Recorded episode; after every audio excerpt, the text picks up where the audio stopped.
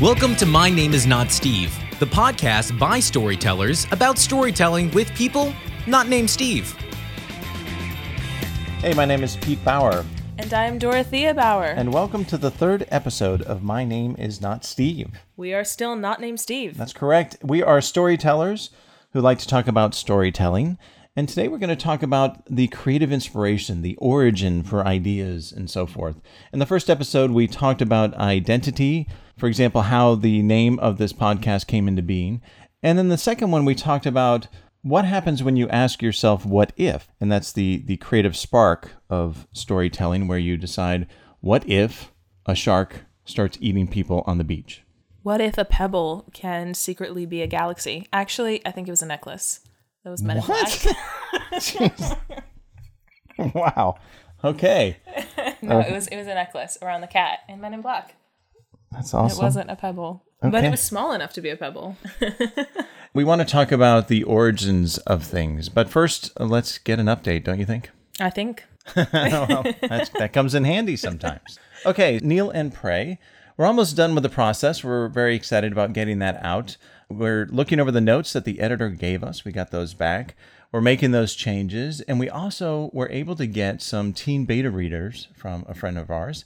And we're really excited about that to get one more round of beta reading before we release the book. So that's going to be exciting to do, get that feedback. That's our target demographic. So that's going to be awesome. It is going to be awesome. And it's very exciting because it's very hard to get teen beta readers. Yes, it is. And we have some now, Yes, we do. which is awesome. Yes, it is. Excellent.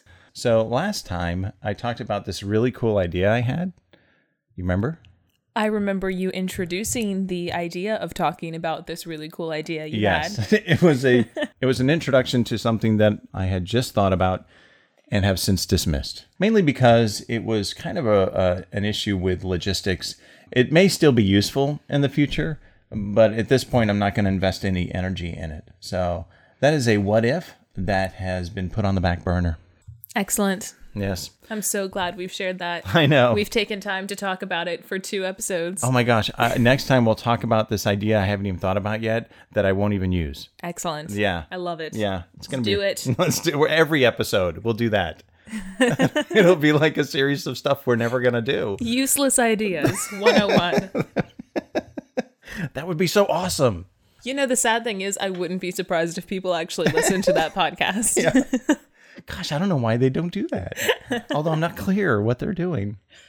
So, as I mentioned, today we're talking about those creative inspirations and origins of ideas and things like that. It's kind of uh, the seed that may be planted years before you actually ask those what if questions. And this kind of started for you when you were working in the film industry. It did. It was. It's a combination of a couple things. When I got involved in the micro cinema film landscape, I interviewed a lot of filmmakers because I was trying to be successful in that area. And this is when the the original idea first occurred to me. And then I looked back on my own life and found that also applied to me. To put it in perspective, the micro cinema landscape is in the 90s. It was the first time that film was digital, video was digital and not analog. So you could edit it on your computer. The internet was new. You could distribute it across the world. And so there were all these filmmakers that were trying to make films as cheaply as possible with the best quality that they could. So I was involved in that. It was really kind of cool. Met a lot of people that I am still friends with today. And so I, I wrote a book called 20 Questions, and I interviewed a whole bunch of these filmmakers that were kind of on the cutting edge of this micro cinema revolution. And one of the things that came up over and over again is a moment in their lives where they saw something or read something or did something that kind of planted that seed that then affected them going forward. There's a filmmaker, Tim Ritter, who did a lot of horror movies, who talks about seeing horror films when he was a young kid and that he wanted to recreate those. Another guy saw um, like a con movie when he was a young kid, and so he wanted to recreate a con movie. And so I thought back on my time, and, and when I was in college, I was in a film class, and this is before you could see films readily available. Like, you know, if you wanted to see an old classic movie, you had to get the film from the studio, and then you actually had to get a theater to show it. So it wasn't like streaming or, or available on DVD. I remember in film class, they showed Rear Window, Hitchcock's Rear Window, which ended up being my favorite movie. And this was one of my favorite film experiences as a viewer because it was an audience full of teenagers or 20 somethings. It's a packed theater. People are watching this movie that they've heard about but have never seen before. And at one point in the movie, everybody screamed out loud. And, I, and I'd been to a lot of movies in my life. I'd never heard that happen. It was such an awesome experience that I realized as a storyteller, I wanted to recreate that feeling for other people if I could. Well, that experience also began for you a lifetime love of Alfred Hitchcock movies, Yes. which you then shared with me Yes. in my childhood. Out of love. not not in an effort to emotionally scar you or stunt your growth. No, but actually, I do remember telling someone when I was in college that I grew up on Hitchcock and Disney movies. and they looked at me and said that it explained a lot. That is such a weird combination. So, one of the most powerful moments for me watching Hitchcock films with you growing up was watching The Birds. I remember very specifically there was one scene where Hitch's directing was so powerful that it scared the crap out of me. Yeah. It's the scene, for those of you who've seen the movie, where Tippi Hedren is waiting outside of the school on the playground for the teacher. And for those of you who've seen the movie, that's all I need to say. Yeah, it was pretty awesome. But here's what a freakazoid you were as a child.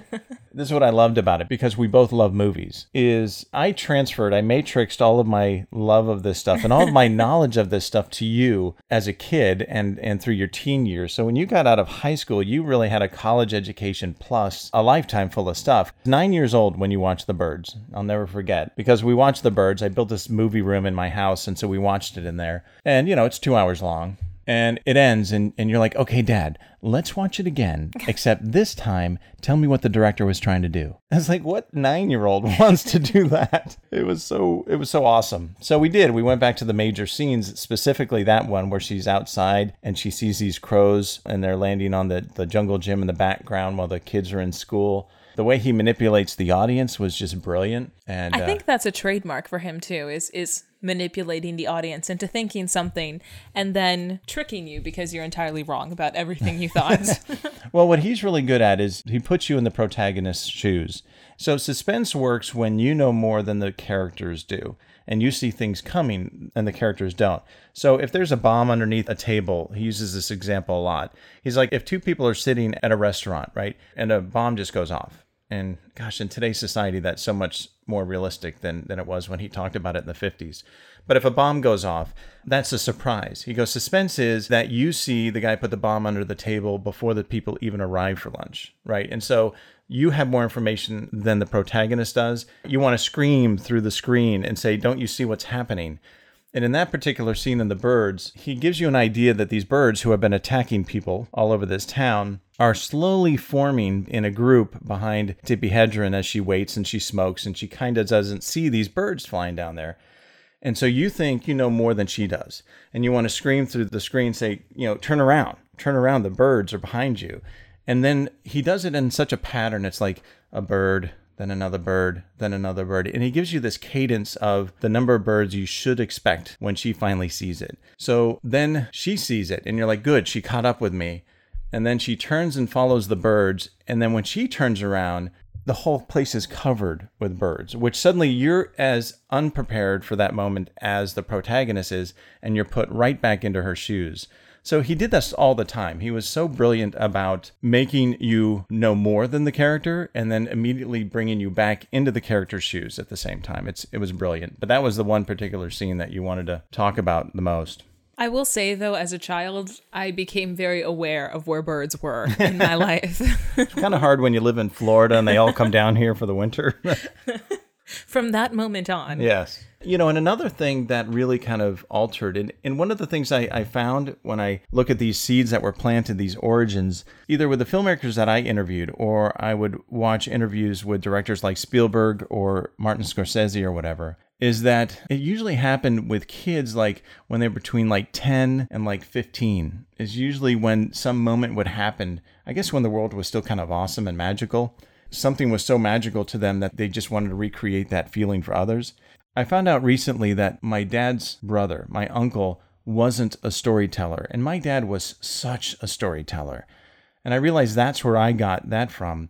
And then I kind of found my own path when my dad brought home in the 70s a reel to reel black and white video camera from Sony. It was for work. And back then there was just three channels on television and maybe a PBS channel. To be on that little screen in your living room or family room had to be some magical event because you had to be on one of the networks.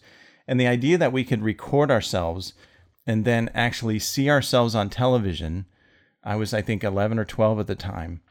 All of a sudden, it, it became a paradigm shift in my brain like, I want to do that. I want to do that. I want to create stories that are on that television, and I can do that now because this technology that never was available before was now available. And so that was my first tangent off of my father's storytelling roots that became my own. And that's how it started me down the whole path that I've been on since I was a little kid. And the funny thing is, is that my brothers and I and our neighbors made, um, we used the camera that weekend to make the most horrendous Western ever to exist, ever, ever. It's so awful. The One on- of your neighbors kept doing the saloon doors Yeah, for were- the rest of his life. Every time he walked into the room, he would make believe that the saloon doors were there, and no one else did. It was just. But the cool thing was, is my brothers picked me up and they threw me off the counter, and I slid down the counter like in the old cowboy movies. I slid down the bar and then I fell into the couch, and that was cool. But anyway, th- but then we watched it, right? This horrendous, horrendous piece of filming. But we watched it, and it was like, oh my gosh, we can tell stories, and they can end up on that screen. And so, 35 years later, here I am. writing stories that don't end up on screen. Right. So nothing's changed. and it's interesting to me about that idea that something is so amazing to you as a young person that you want to recreate that feeling for others. I know Martin Scorsese shared, I think it was an Italian director that he saw in the movie theaters that had very dramatic camera movements. And when you watch his movies, they're complete ripoffs of that camera movement because that camera movement was so cool to him. He's like, I want people to experience this in my movies. It happens all the time. It's really cool. So for us, it really started because we were both working in the film industry and in theater, recreating things that inspired us in a visual medium. But when you transitioned from doing filmmaking to becoming an author, that changed a little bit. Yeah, and it was well, it was hard as hell. that was Oh, I remember. I know. You you if you get into heaven, that will be one of the key components was your patience during that transition period. Um, so when I was in the entertainment industry, and I, again, I did a lot of different things. I, I wasn't high up or that important, but I was involved and I, I wrote screenplays and they won some awards and things like that. And as we talked about before. So I knew I could tell a story and it was a creative outlet for me. So even when when life changed and you came along and I needed to get a real job and so forth, I still wrote a screenplay a year just because that was my creative outlet. I remember just looking at my I have them right in our office here. I have like 30 screenplays that there's stories I liked that I created, at least most of them I liked. Some of them were pretty awful. But I just realized no one's ever going to see those. And, you know, we originally had a, a film company that we wanted to use to try to tell our stories. And then when the economy went south, that option no longer became available. So it just seemed like a natural progression with the advent of self publishing that, man, maybe I could tell these stories that are really important to me in a way that actually other people can see them. Yeah, that nice? Yeah, that's what we started down the, the Gabby Wells novel series. Which is really funny because I remember being a kid and sneaking into your office at night to read your screenplays because I was afraid you wouldn't let me read them otherwise because you were so protective over your stories, especially if you didn't think they were good enough. You were just like, oh, I don't want you to read that. That wasn't very good. So I, being a rebellious child, decided, well, that's not good enough for me, and snuck into your office and would read them at night. So it's kind of funny that now what you do is you write stories for other people to read That is funny. when I had to go to such lengths. yes. I had to turn you to the dark side. But you know, the reason was is that when I wrote those screenplays, I knew that they were for my own creative outlet. So I would just have an idea and I would try things just to see if I could pull it off. They weren't intended really for people to see them at that time. If they were, they'd have to be rewritten, and and I was okay with that. So a lot, there's a lot of stories on my shelf that I'm like, well, I don't want you to read that one. It's not age appropriate for you, or it covers material you shouldn't read, or it was a failed experiment, and I don't want you to read that as an example of what I write. So yeah, that was part of it. So obviously I read those first. And And you still love me, which is amazing. So, as you transitioned from being a screenwriter to an author, one of the things that also changed was going from writing experiences that were important to you as a filmmaker to writing experiences that you don't actually see being told. And this is true for you too, right? I mean, when you think of stories, it's not what's out there, but what you feel should be out there, right? Well, yeah, I think that the stories that are really successful nowadays are successful for a reason. They're obviously the things that people want to read and the stories that people find very inspiring. But there have been a lot of stories that have come to my mind that I've written because it's a story that I don't really see. A lesson that you taught me when I was a kid was that every good movie, for the most part, has a love story. It's not necessarily a romantic love story, but it generally is. And because I'm a heartless robot, um, I became very interested in these stories that were not romantic in nature. I liked seeing stories about siblings fighting for survival or about a father and a son reconnecting. And those stories aren't told as often, but I really think that they're important, or stories about best friends who are just best friends, not something more, because there's a lot of different forms of love, and I think they're all important. And so, even though other people may not be interested in reading them, they're the kinds of stories that I personally like to tell. I mean, I think they can be really powerful stories. And you're right. You know, we talk about this at home. The easiest thing that a writer can do is a sex joke, right? An innuendo, a play on words or whatever. It's it, to me it's it's lazy writing because it's obvious to dovetail off of that, certain stories about lust or new love or, and stuff like that. People love that in romance. There's nothing wrong with that. But you see that. Yes. Everything's wrong with it. Romance is stupid. You're not a robot. I've told you. No, the um. You don't know. um, it's just that it's it's very common, and there's as you said, there's so many other expressions of love I really love, and, and it's because I'm a dad, and you don't see it very often. I love the stories of like father son stories, like Road to Perdition. I love that movie a lot because very it's about movie. a father son relationship. Or, you know, eh, what about the Sisterhood of the Traveling Pants, right? That's a story of, of friendship. I'm sorry, I just wasn't expecting you to follow Road to Perdition with Sisterhood oh, of the Traveling Pants. I'm very well rounded. you don't know. No, but I mean, that's another story that was very successful, both in, in novel form and movie form, about friendships, you know? So, to your point, I think that we take those original areas of inspiration, then we try to fill the gap that is missing in our life. Like, I. I'm a devout Catholic, so I look at stories through that lens. It's just part of my life. One of the my wife's favorite stories, and I think one of your favorite stories I wrote, was a Catholic version of vampirism. And there's too many things about the common vampire lore that offends me from a Catholic perspective. Like the fact that they're demons? No, the fact that they they drink blood for eternal life. It's just very it's it's a mockery of Catholic teaching and Catholic imagery. So that always offended me. And so I thought, well, what if vampires are real and how would the Catholic Church deal with vampires in that respect? And then what were their origins in relation to that? You're going to write that story, aren't you? Yeah, that will be the first novel of my second series of books. Yeah. It's really, I can't so wait. it's a while away, but I'm really excited for it. Yeah. You know, it's my favorite screenplay that you've ever written. But here's the funny thing is by the time that I do that, vampire stories will be out of vogue. I'm ready for them to be out of vogue now. so I'm going to bring them back. But the way that you or it'll be way too late. That's like my two options. The way that you tell that story though is very different. It's not like vampire stories are today. Yeah. And vampire mythologies existed for a very long time. So no, I know it's, it's... not just something that came about recently. no, and so the same's true with the Gabby Wells stories. I mean, that's basically a Nancy Drew story, albeit much darker. And one of the reasons that occurred to us was because we have a lot of cops in our family, and one of my cousins was interested in becoming a narcotics detective. And his boss literally told him, No, you can't do that because you're Catholic and because your faith matters to you. You aren't going to want to say what they have to say or hang out where they have to hang out. Right. Because most of that work gets done in places like strip clubs. Right. And you have to lie and deceit and maybe even take drugs or whatever. And so he was protective of my nephew's soul, really, or spiritual being, and, and said, no, this is not right for you. And that kind of struggle, just again, through the Catholic perspective, is what if someone was like a, a Nancy Drew type character, but as her faith grew, all of her skills had to be adjusted to add faith to that layer. She's really good about getting things done by deceit. But as she grows, you know, she has to realize, well, how does my faith play into this? And she has to make a decision. And sometimes she does it well, and sometimes she does it poorly of am I going to do what my faith asks me to do or am I going to do what I know I can do even though it may be wrong? This is a tangent, but do we live in a much darker world? Because there was a point where people were fed to lions for entertainment. So I just I don't think that Well, it has I guess it's cyclical, but it's cyclical. but the nature, I mean, you know, gosh, you look at television in the 50s, you know, in the 40s. we Was Leave It to Beaver in the 40s? That was in the 50s and 60s, yeah. We do live in a much darker world. Hell, what's on television and everything would never be seen before.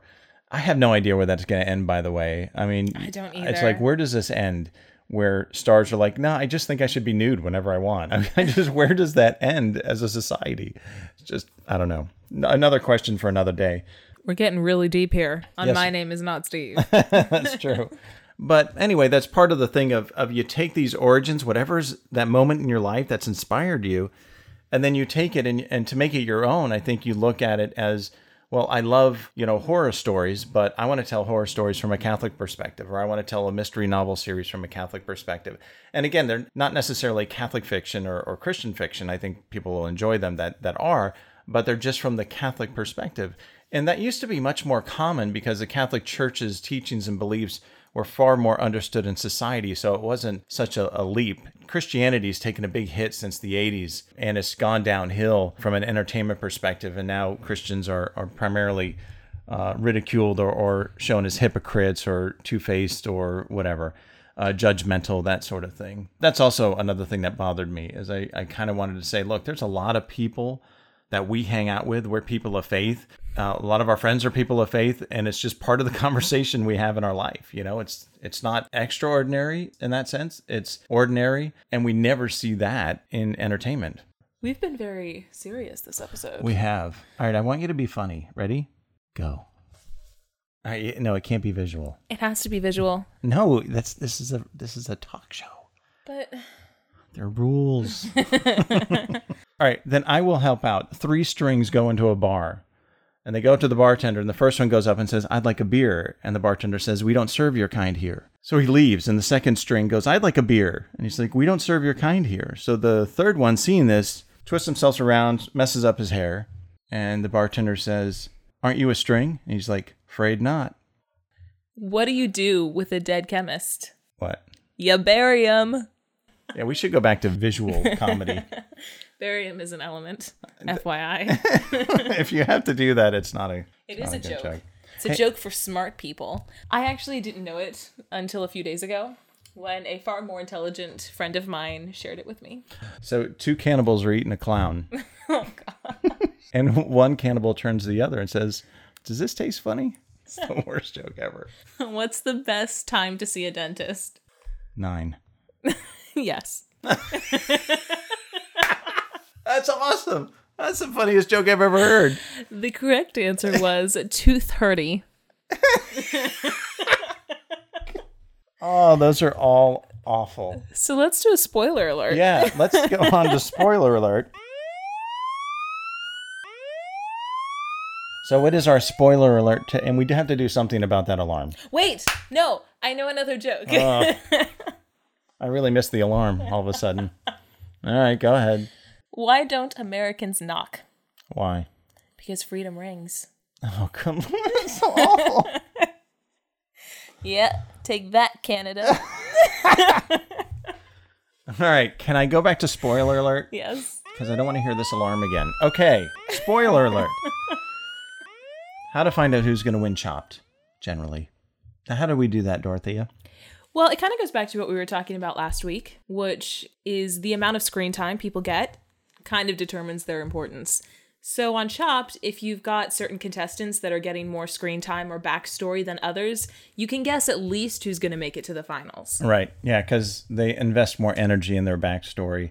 There have been times where the backstory's been really cool, and then they blow it the next segment, so they get cut. But generally, if you see that's not the sound effect if you see them invest a lot of energy in certain people you'll know who usually will get to the final they used to do this more so than now but they used to be really obvious in the sense of when the judges are talking if they're really down on someone they win because they have this long conversation that they edit Right. so they piece it together to make you think that person doesn't have a chance, and then they win.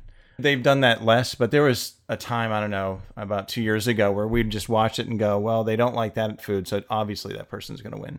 So, anyway, that's kind of how you can know who's going to win Chopped. They get around it every once in a while, but usually it's all about backstory, like we were talking about today. Screen time is important. Yep. You only have so many minutes. I think it's down to like 40 minutes for an hour because of all the commercials, maybe 42 minutes or something like that. Anyway, that is our show, Dorothea. Wasn't it exciting? It was a little deeper this time. Yes, it wasn't exciting at all. It was very, Pensive. yeah. No.